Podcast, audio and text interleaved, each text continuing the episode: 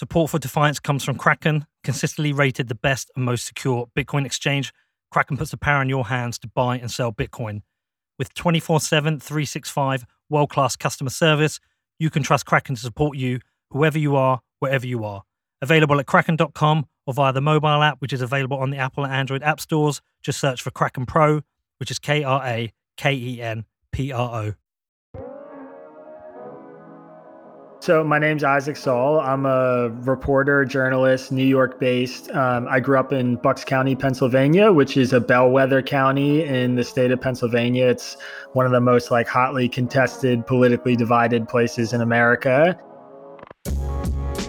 You might remember Isaac from last week's episode of Chaos, a journalist who has been reporting on US politics for the last seven years. I reached out to Isaac as he had written a mega thread on Twitter debunking many of the false accusations and conspiracies regarding the US election. About a year ago, I started a newsletter called Tangle, which basically identifies the best arguments being made by the right and the left in America on whatever the news of the day is. And then I summarize them so readers can see exactly what conservatives and liberals in America are arguing rather than sort of living inside their own news echo chambers. Yahoo named Isaac one of the top 16 people that shaped the 2016 election with his reporting. Each newsletter includes my take after I share the left and the right side. So I'm very transparent about whatever my positions are on the news of the day, but I also give people the arguments to sort of defeat whatever my own perspective is. So, sort of considered like a very transparent, full, holistic look at the US media landscape. Tangle intrigued me, so I signed up. I had myself been struggling at times with this project in trying to find objective truths. For each story, I was having to wade through partisan articles which would report on the story from entirely different perspectives, and social media was worse, as I couldn't find reliable, impartial sources. I was very dialed in and prepared for this election, and obviously, one of the things that I knew was coming was that there was going to be this flood of misinformation and conspiracy theories around the election results. And so it was sort of something I was prepared for and tracking when it started. That's basically how I ended up in the position I was this week. The accusations, which Isaac has been debunking, spread like wildfire, with people claiming a smoking gun has been found or that this definitely proves that the election has been stolen. And his mega thread is now hundreds of tweets long, covering everything from Sharpie Gate to Trump's lawsuits, and has been retweeted nearly 35,000 times. But that 35,000 times does not compare to the millions maybe tens or even hundreds of million times that the false accusations themselves have been liked, retweeted, or read. And what about those confronted with false allegations? Do they even care? Do they just retweet and move on as winning has become more important than the truth? This poses a much bigger question. How damaging is social media to truth finding? My name is Peter McCormack, and this is Echo Chambers, part 5 of Chaos a podcast series for Defiance. I can tell you that every time in the past year I've told somebody what I study, their response has always been, oh, wow, that's so timely. We're in a time of intense outrage and partisan division. This is Dr. Victoria Spring, a postdoctoral fellow at New York University.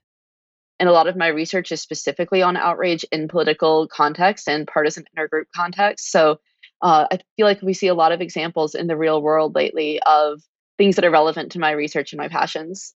We do know that like partisanship is like it's a group identity. It's something that gives people a feeling of belongingness and meaning and makes their moral values feel justified and righteous.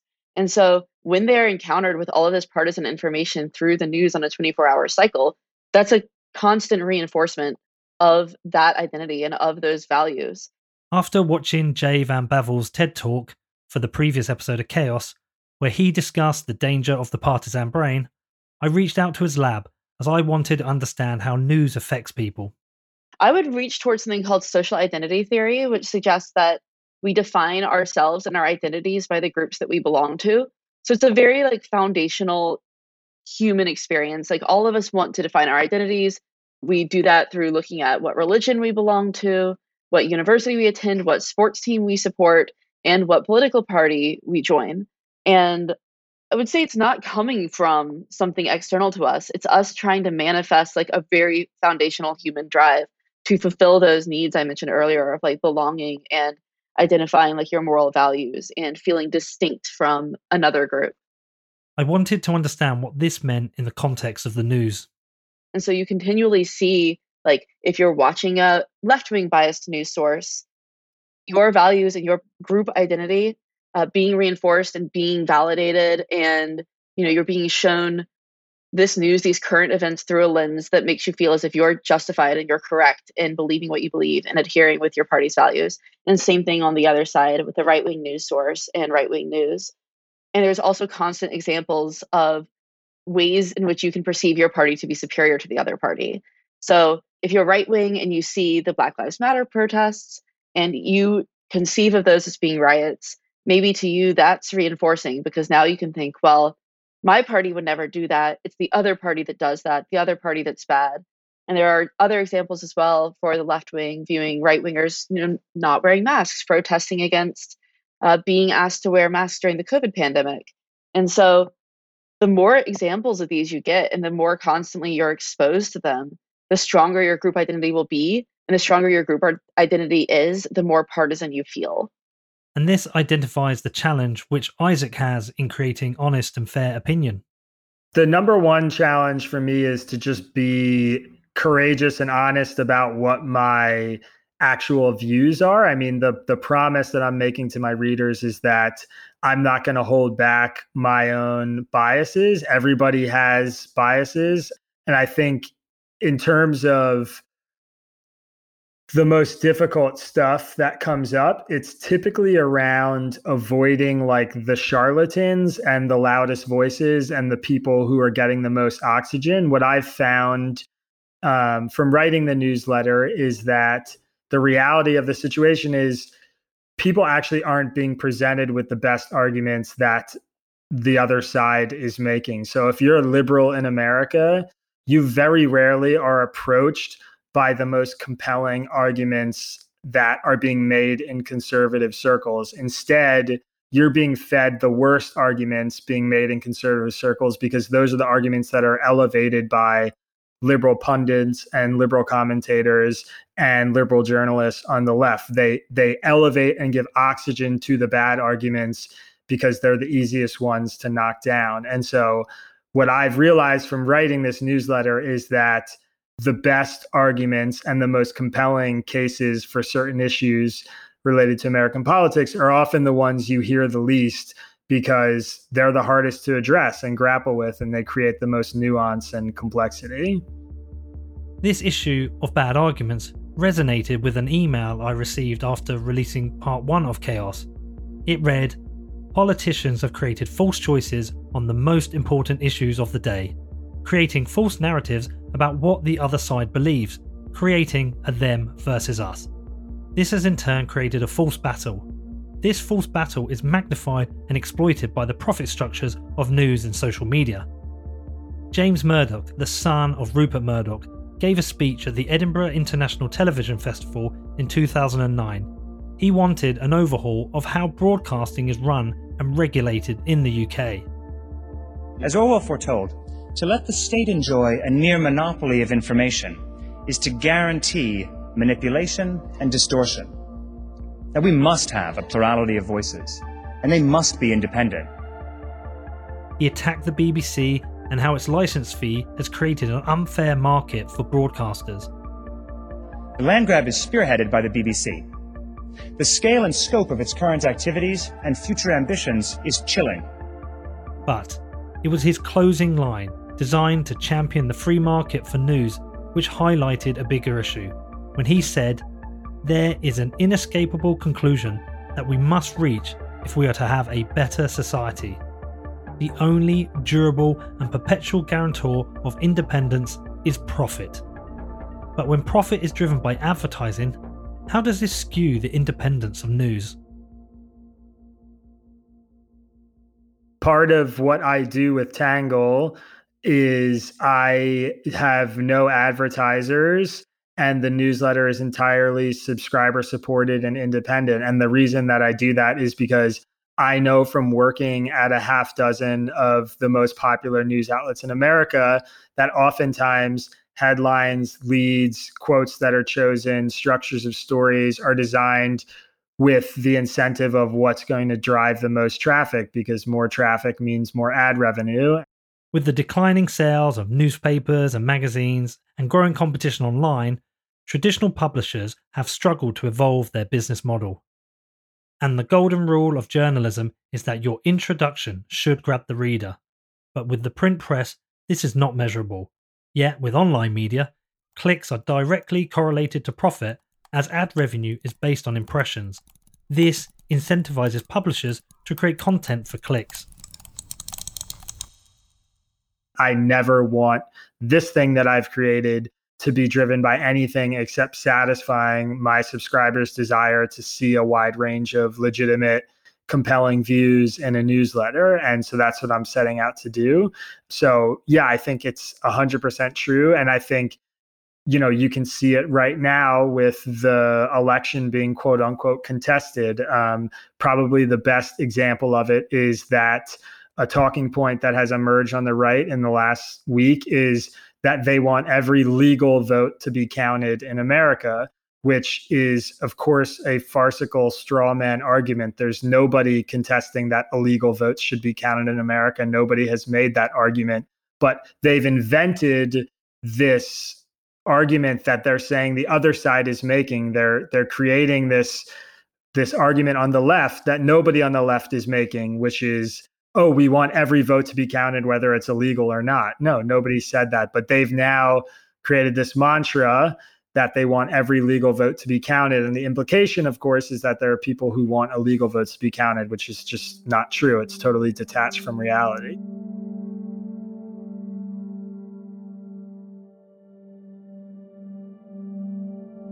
I talked to Isaac about the fact that I was struggling to find objective truths, that on any specific issue if my position is critical of Trump, then I'm told I'm wrong. Yet if I come to a pro Trump position, then I must have fallen for his lies. I think that the media has certainly played a huge role. I think, um, you know, related to some of the stuff it sounds like you're digging into, social media is obviously a major contributor. I mean, I think anybody who's watched Social Dilemma or spent any time on Facebook or Twitter or Instagram can attest to the fact that they very rarely run up against views that are not their own in their immediate, you know, social media circles. The Social Dilemma was a recent documentary looking at the rise of social media and the wider damage that it is doing to society. The film highlights how platforms such as Google, Facebook, and Twitter are programmed to nurture addiction. I think the story in a historical context is a lot more difficult to ascertain, but I do think that the nature of the news cycle that we have, at least in the US, the 24 hour news cycle where um, major media networks and newspapers across the country are constantly looking for a story to cover in order to fill the space, has created a really dire situation. 20 years ago, I don't think many Americans were spending, you know, six hours a day watching cable news television. You know, maybe they tuned in for like the 7 p.m. primetime NBC broadcast to see what happened that day, or maybe they watched CBS 60 Minutes on Sundays. This was something which came up in the first episode of Chaos when I interviewed Chart and Julie. Both had identified how politics was now woven into the fabric of society. I don't remember people in the US talking about politics ever before as much as they do now. Now politics is everywhere. It's in your face, right? I mean, it's it's you know it, it, all over the place.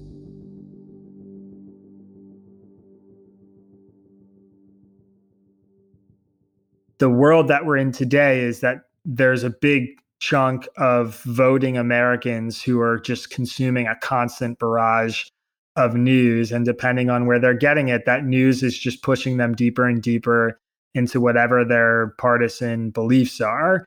And then I think, you know, when you talk about ascertaining an objective truth, I think there's a fundamental flaw in that goal, which is that uh, the truth is hard to ascertain.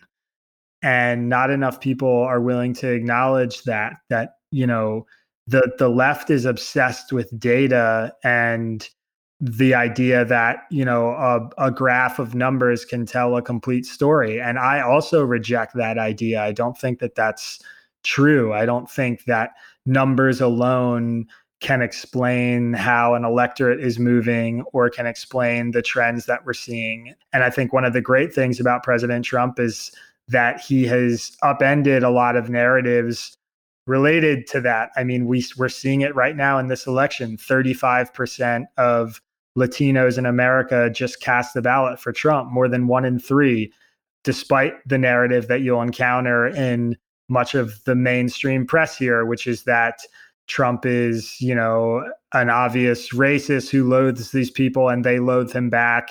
Trump performed better in America with Muslims than Jews in this election. He got 35% of the Muslim vote and 30% of the Jewish vote according to AP's Votecast. I don't think anybody who follows the news tangentially would have expected that before the election, but it's what happened. So the the reality is the truth is messy and there's a lot of nuance and you know it's easier to have a hard and fast black and white conclusion than it is to say hey this issue is complicated and has depth and you know, maybe I won't ever know exactly what the the quote unquote truth is. Now, I I don't think that means there isn't a reality, and I don't think that means we can't offer a holistic view of the reality.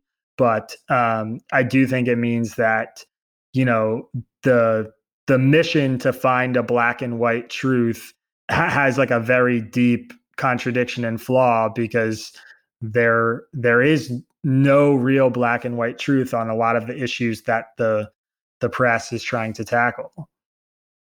Both Chart and Julie said to me that they didn't expect that the election result would be called on the evening, and they were right. We're over a month out now, and Trump is yet to concede, and there are still ongoing lawsuits. I wanted to know what Isaac made of this. I think that the polls were woefully off in a lot of cases, but I think that one of the things that the polling industry does seem to have a grasp on is like the the national popular vote, which um, I think they will end up landing pretty close to the margin of error in this election. So based on that alone, I thought that Biden had the advantage in a lot of swing states. And given that I felt like Trump was going to outperform the polls, I also concluded that the race was probably going to be closer than people were expecting. I was not expecting a Biden landslide. I didn't expect him to win Florida and end the election on Tuesday night. And so once you get, you know, that's first base and second base. And once you get there, third base is, you know, do I believe that President Trump was going to go down without a fight? And the obvious answer to that question was no. So, yeah, I was expecting that they were going to mount some legal challenges for recounts and they were going to claim voter fraud. Uh, also, you know, I mean, remember Trump won in 2016 and he claimed millions of votes were cast illegally in an election that he won. So uh, it wasn't particularly prescient for me to be like, okay, he's going to say that people voted illegally again in an election he lost. I mean, I think that was a pretty obvious conclusion to draw. So that was sort of how I got there. But, you know, I do want to just say that unlike past elections that I think have been fought in the court in the US, like the 2000 Bush v. Gore election, I do not think that President Trump has any legitimate paths to overturning the results of this election. It is worth comparing the two, as some Republicans have used the fact that Gore contested the 2000 election as a precedent for Trump's actions. But in that case, a few hundred votes in Florida decided the presidency, whereas here, Trump is challenging the results in four states where the margin of victory is in the range of tens to hundreds of thousands of votes. I expected this fight to happen, but I also expect the conclusion of this fight to be pretty anticlimactic. And I think that's reflected both in how the courts have already ruled in some of these cases and also reflected in what some of the legal experts and lawyers who were involved in that 2000 Bush v. Gore fight, which was one of the most, you know, divisive moments in political history, are saying about these claims that the president's making and this election fight, which is a pretty unanimous this is a nothing burger and they're not going to win any of these races, any of these contests.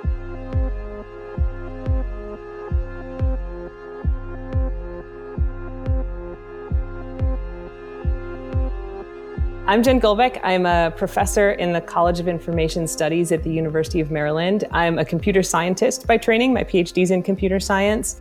Uh, and I study social networks, artificial intelligence, and kind of all the bad stuff that happens on the internet, which includes misinformation, disinformation, bots, all the stuff we're talking about now. Despite Isaac's claims that this is a nothing burger, Trump has continued to tweet daily that the election is a fraud and has been stolen. This has rallied his supporters, and I wanted to understand more about how social media networks disseminate information. This is something that we were studying ahead of the 2016 elections, and after everything went so badly then. Uh, we've really been following it since then. If we look just at this election, one of the most profound things that we have seen is that before the election, like even a couple days before the election, trust in the electoral process in the US was pretty high on both sides, from the right and the left. In the weeks that followed the election, various polls have indicated that between 70 and 80% of Republicans did not trust the media's declaration that Biden had won. Prior to the election, the majority of GOP voters had trust in the election process, but now these voters believe that the election was fraudulently swung in the Democrats' favour. There's always these kind of rumors of massive fraud, but we have very secure elections. There's very rarely fraud. And even among Republicans, with all the stuff Trump was spewing ahead of the election, they still had pretty good faith in the process. After Tuesday, you know, when the results started coming in and it wasn't looking that great for Trump, and he started tweeting a lot of these things about the election being rigged, uh, surveys showed that trust in the election and the electoral process on the right wing by Republicans dropped to like 30%, this dramatic drop from where the vast majority trusted the process to now, in just this week after, the vast majority don't trust the process and think it's fraudulent. That's entirely because of the rhetoric from the president. If he had accepted these results on Saturday, uh, given a concession like every other president has done, it certainly in modern history, um, and pretty much in the history of our country, this would have gone away. And instead, he has really stoked this distrust in the process, which on one hand, you can go is very classic Trump. He doesn't care what he destroys along the way. He just does whatever he does. On the other hand, you know, as a very patriotic American, it's so sad to me because like the, our elections are something that we have always held sacred, that we really have this American uh, identity as you know voting is so important and this is something that we do well. And so to have even if it's temporary to have that kind of drop in the trust that people have in that institution in that process that's at the heart of our democracy is really upsetting um, and i think illustrates the power that this president has just with a few tweets to really swing a huge huge part of the american population towards his conspiracies. And this is what brought me to isaac trying to fact check each accusation but there are just too many, both coming from the Trump administration and also from conservative commentators. It's all a lot of conspiracy theory stuff. So, the Sharpie thing was in Arizona that some precincts had people using Sharpies to fill in the bubbles on their ballots, and it was bleeding through to the other side. So, there was an argument that the Sharpies were only given to Republican voters. Of course, this isn't a thing that you actually know when you're going in um, and that that was used to invalidate their ballots, which there's no evidence that those ballots were invalidated. In fact, the election officials say if you used a Sharpie, your ballot is fine. People kind of grab onto these theories to say, oh, there was this big operation to disenfranchise all these Republican voters. Um, and of course, a lot of that is now happening around mail in voting, which is usually a very small percentage of votes in the US. But because of COVID, it was in a lot of states the majority of votes this year we actually did a very good job making sure that was secure. allowing people, if they had an error on their ballot, like their signature didn't match the official one, letting them fix it. It's gone very well, but there's a lot of conspiracy, and Trump himself has pushed this since well before the election that people would say be stealing your ballot, voting for you, sending it in, and there was nothing that you could do. All of that's patently untrue. There's no evidence of any problems, but people are, are really grabbing onto that and just making wild accusations with absolutely no foundation. The tricky thing in even pulling this episode together is that as I am writing this, a comment came in from a previous episode on YouTube. It read, this series tried to be non-partisan, but clearly leans left. This is tricky personally, because I've wanted to create something impartial, but as we get into the detail of the election and the claims of fraud, I have spent weeks looking at these accusations, and like the court, I'm yet to find anything which proves a fraud, and this was something I asked Isaac about. Yeah, this is a great question. Election fraud does happen, and voter fraud does happen. And those two things are not non existent in US politics. The question is whether we've had examples of election fraud in this election that have somehow been insidious enough and widespread enough that they've changed the outcome of the election. And the answer to that question to me is clearly no. So far, the most legitimate and the strongest case of voter fraud or election fraud that I've seen in this election happened in Texas with a social worker who I believe registered about 134 people to vote without their consent. And she's been charged and she's going to court on 134 counts of felony election fraud. She faces 10 years in prison. And in America, you're innocent until proven guilty. So I'm not going to sit here and say that she committed the crime until it's tried.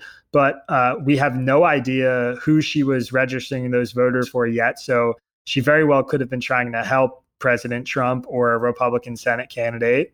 And we also don't know if she's guilty, but we do know that there was enough evidence for her alleged crime that she's actually going to go to court over them. She's being charged over them, which to me, again, is proof of the reality that when these things happen, and when there's evidence for them, people actually get charged. It's not just like a retweet or a video on Twitter that has 5 million views. It's there are officials involved and authorities involved, and they're tracking this stuff down. And so to me, the fact that I see somebody on some 10 second Twitter clip filling out a ballot who's a poll worker at an election place is not proof of voter fraud. It's proof that some election workers likely doing their job and fixing some soiled ballot that a machine couldn't read and you know filling in the bubble all the way so someone's vote is counted. I mean, these are the kinds of things that happen in American le- elections every day all across the country. So uh, I, I am confident that the election that we have had this year is been totally fair. And I do believe that there will probably be instances of election fraud or voter fraud that come to light and that those instances will be tried.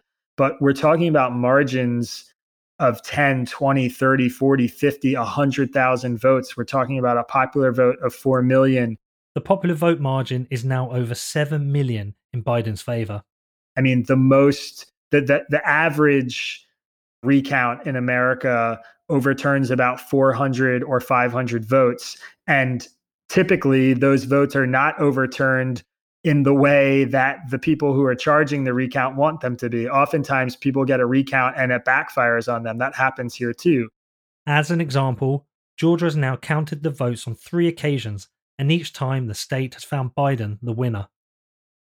I have not been able to find confirmed proof of voter fraud, let alone a fraud of the scale required to swing the election.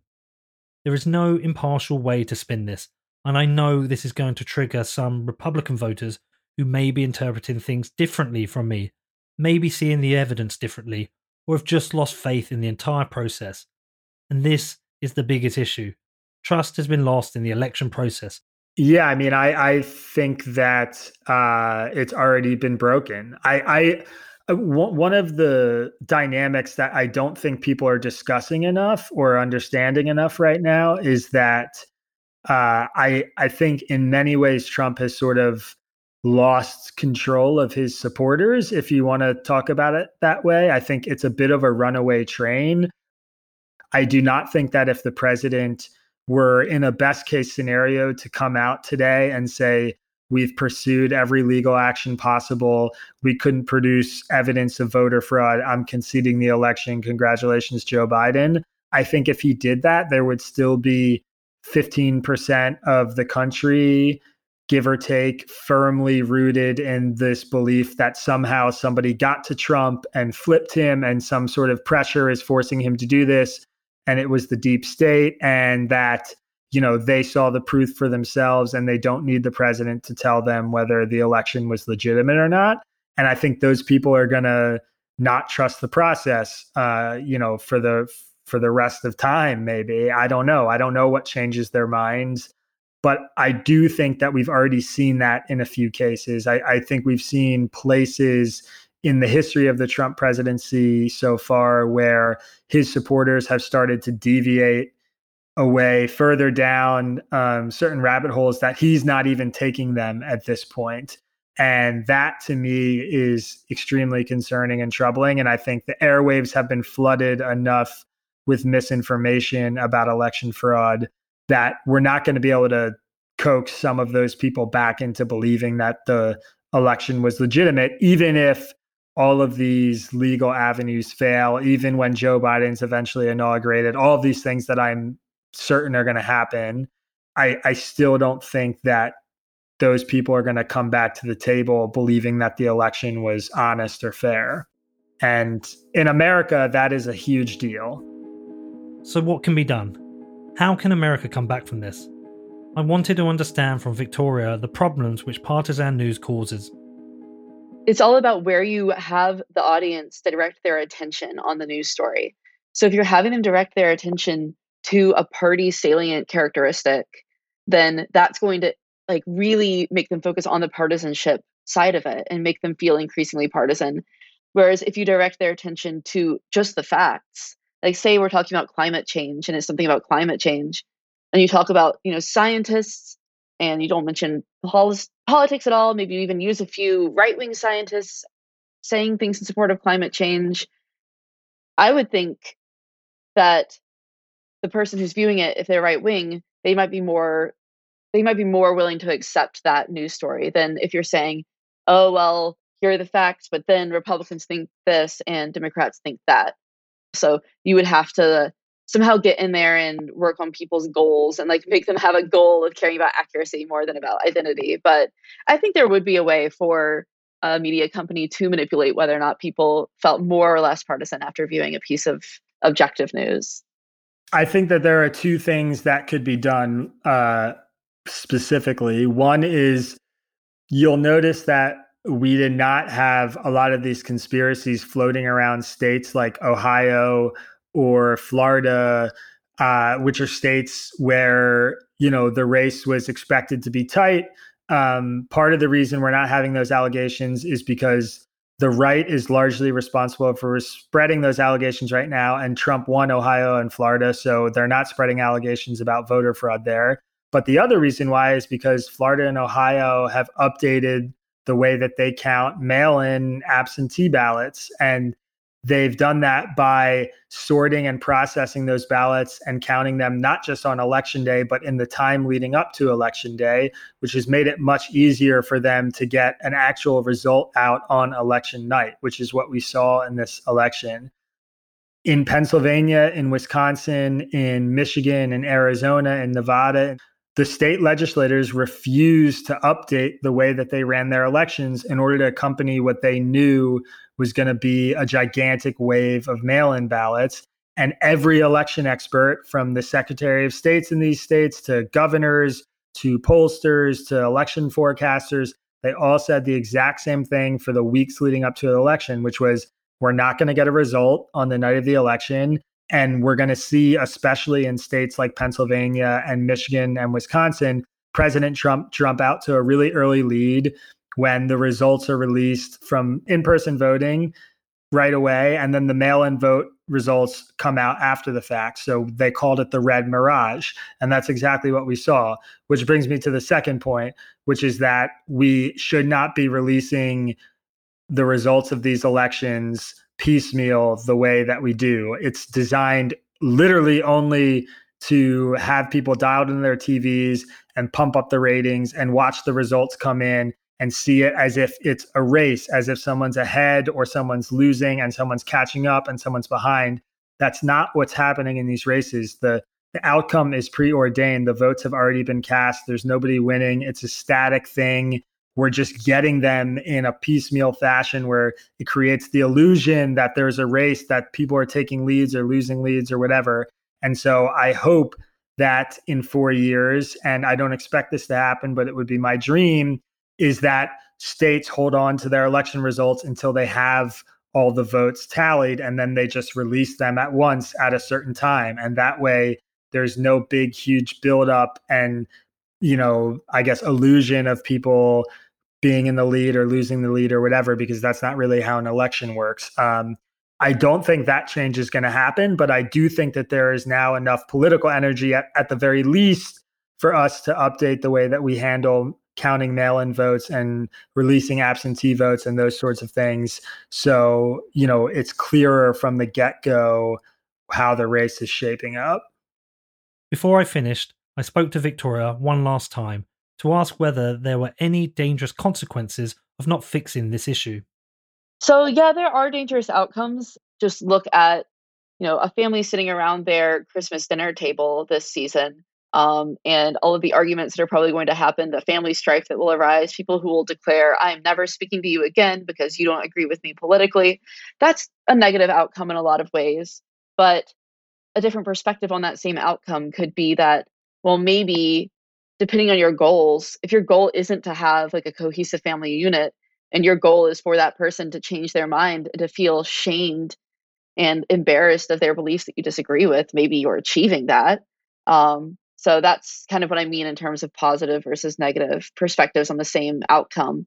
But I I feel reasonably confident in saying that extreme partisanship does have a lot of dangerous outcomes just because with any kind of intergroup interaction, whether it be political or racial or religious, uh, the more partisan and the more intensely you view that identity as being relevant to yourself and your personal identity, the more likely you are to justify doing really atrocious behaviors in defense of it. So, like the Crusades, for example, you want to spread Catholicism, uh, so you don't mind killing people if they don't convert to Catholicism. Uh, maybe not as extreme at this moment with uh, political partisanship, but or maybe it is. I mean, we do see people. Uh, Kyle Rittenhouse going to protests that he doesn't agree with politically and killing people. Like people are willing to engage in violence, like actual violence and even mass violence in defense of their political ideals. And the more partisan you feel, the more likely that kind of violence is to happen.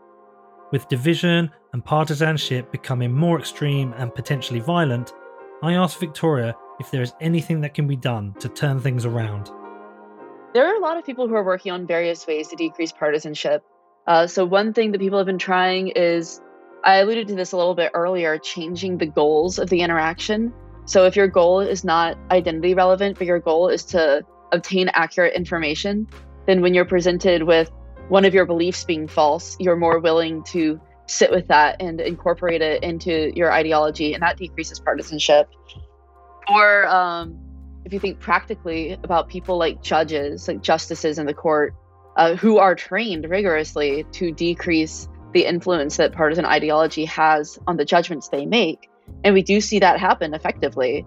So it may be that people just need to have like a, a workshop that they attend and they sit down and they are instructed in ways to focus on objectivity and reduce the heuristic influence that partisanship has on their decisions.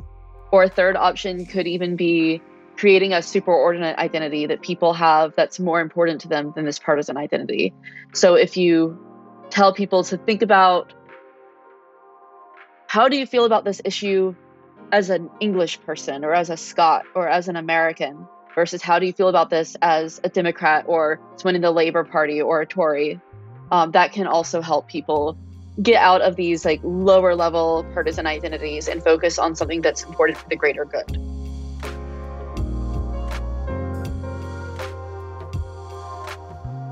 I started this journey wanting to understand why there is so much division between voters in the US. I always felt that this division was being stoked by those who would benefit from it. And I just keep coming back to that email which I received after episode 1. The one which said that politicians have created false choices and built false arguments to create a them v us, with this magnified and exploited by the media. I don't really believe that people fundamentally want different things but I do believe they are being manipulated by politicians and the media for their own personal gain. Which leaves me wondering where does this all end? This show was written and narrated by myself, Peter McCormack, with additional production and sound design by Danny Knowles. Support for Defiance comes from Kraken, the safest and best place to buy and sell Bitcoin, available at kraken.com, or you can download the app from the Apple or Google App Stores. I'm Peter McCormack. Head over to defiance.news where you can download previous shows and watch our films. Also, if you want to learn more about Bitcoin, please head over to our sister podcast, What Bitcoin Did.